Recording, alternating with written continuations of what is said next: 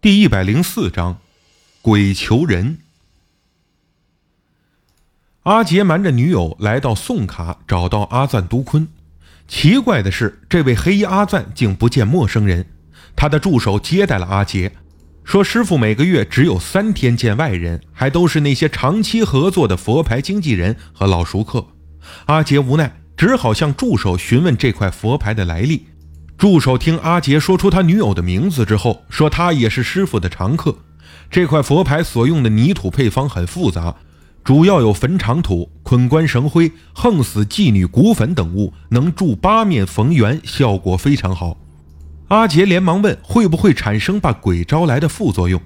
助手说：“我师傅的佛牌不会这样，除非你没遵守规矩，戴佛牌时不能洗澡和做爱。”这正是阿杰担心的。他和工作室的女助理长期保持私情，有一次两人在工作室缠绵激情，结果忘了摘下佛牌。当然这件事不能告诉别人，阿杰只好无奈回去。半路他远远地把车开到一处荒郊野外，再把佛牌深埋在土地里，这才回了家，告诉女友佛牌不小心弄丢了。他以为这样就会没事儿，可谁想根本就没有这么简单。就在阿杰扔掉佛牌的十多天后，他又开始做噩梦。这次怪梦的主角是一个大概只有六七岁的小男孩，身体蜷缩成一团，就躲在阿杰卧室墙角的大衣柜里。他低声哭泣着，对阿杰说：“我想妈妈，想回家。”梦很真实。阿杰醒来后仍然是心惊肉跳，他立刻翻身下床，猛地打开大衣柜门，里面并没有小男孩。梦境持续了几天，小男孩的行为和场景都没有变，只是说话内容略有不同。有时是我好饿啊，想吃饭；有时又变成我好困呐，好冷。阿杰很奇怪，如果真是佛牌招来的孤魂野鬼，可现在佛牌已经被他远远丢弃，怎么还会这样呢？这些天，阿杰精神不振，过马路的时候又差点被车撞到。他再也顶不住了，开始寻找能解决这方面事情的人。他那个女助手情人把我介绍给她，她闺蜜曾经在我这里请过人缘油，效果很不错。和阿杰通完电话，我无法解释这种现象，就给方刚打电话说了情况。已经是下午，可方刚似乎还在睡觉。他含糊不清地说：“是鬼求人。”什么？我没听懂。方刚不耐烦地说：“我是说。”那个家伙遇到的是鬼求人了，你能听懂吗？我从没听过什么鬼求人这种事儿。为了详细全面的了解经过，我给阿杰打电话，约在曼谷的一家餐馆见面谈。当阿杰停好车走进餐馆时，方刚似笑非笑地盯着他停在门口的那辆崭新汽车，不知道是羡慕还是嫉妒。三个人边吃边聊，方刚对阿杰说。你那块佛牌是由大量阴物制成，再用经咒加持禁锢，确实能起到旺运开人脉的作用。但你不小心坏了供奉的规矩，结果佛牌中的阴灵整天围着你转，同时四处吸引游荡在周边的孤魂野鬼。还还有这样的事儿？阿杰大惊。可之前我做过的那两种怪梦是什么意思？方刚说。你的事情，田七先生已经对我讲过了。这叫鬼求人，人不光求鬼办事儿，有时候鬼也会找人帮助他们做些什么。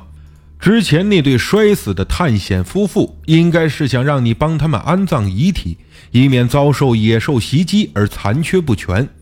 有句古话叫做“入土为安”，这句话是全世界通用的了。那种死在远方的人，必须要安葬在老家或祖坟附近，灵魂才会安息。死无全尸是很不吉利的，会把霉气传给后代。后来那个从楼上摔死的女孩，明显不是什么晾衣服失足跌落，而是被同居男友给推下去的。他是想让你帮他伸冤，抓住真凶，这样他才能平息怨气。可后来你还是错过了，那个男人已经卖掉房子离开。估计啊是找不到了。阿杰哭丧着脸问：“那那现在这个怪梦怎么解？我可不想成天这样昏昏沉沉的。”方刚说：“昏昏沉沉的还是其次，主要是每次鬼求人未果之后，你都会倒霉，要么大病一场，要么出意外，错过的越多，鬼投射给你的怨气越大。说不定这次再没帮上忙，之后你可能就有性命之忧了。阿杰很焦急，那那我怎么办啊？方先生，你得想办法帮帮我呀。办法很简单，你必须亲自解决一次鬼求人的事件，然后再带着那块牌找到阿赞都坤，让他设法驱走围着你转的那个阴灵。方刚回答。阿杰无奈地问：“，佛牌已经被我埋到野外，而且那位阿赞都坤师傅根本不见陌生人，而且我也不想把这个女助理的事情告诉他，这样我女友就知道了。他家世很好，父母都很有钱。”对我的事业有很大的帮助，我可不想轻易放弃。我笑了，你运气不错。制作佛牌的那位阿赞都坤，我和方先生都认识。阿赞师傅人品还算不错，我们和他有过多次合作，关系还算熟。到时候施法驱灵的事儿就包在我们身上了，当然是要收费的，明码标价。施法十万泰铢起，封口费另算。你尽快去埋佛牌的地方，看能不能找回来吧。方刚点点头，阿杰连忙表示同意，又说：“可可现在这个怪梦怎么解呀？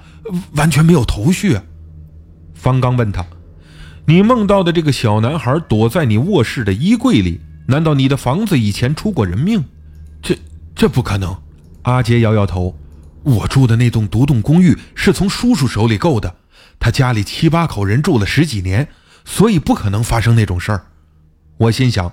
也不排除十几年前发生的呢。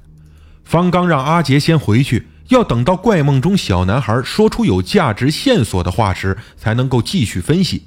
他对阿杰说：“你可以试试跟那个小男孩对话，问他一些关键情节，我们也好帮你判断解决。”无奈之下，阿杰只好开着车返回华新。临走时，方刚告诉他，把那块佛牌挖出之后，别忘了在水里泡个半小时。阿杰走后，我和方刚坐在餐馆里，隔着玻璃目送阿杰的奔驰车离开。方刚边剔牙边问：“那家伙很有钱吧？在泰国能开得起奔驰的年轻人可不多呀。”我非常清楚他心里的想法，就像蚊子见血一样，这是方刚的天性。就说：“这位阿杰先生确实是富人，而且还有个更富的女朋友。”方刚嘿嘿的笑着，呵呵。那就好啊！我发自内心的喜欢有钱人，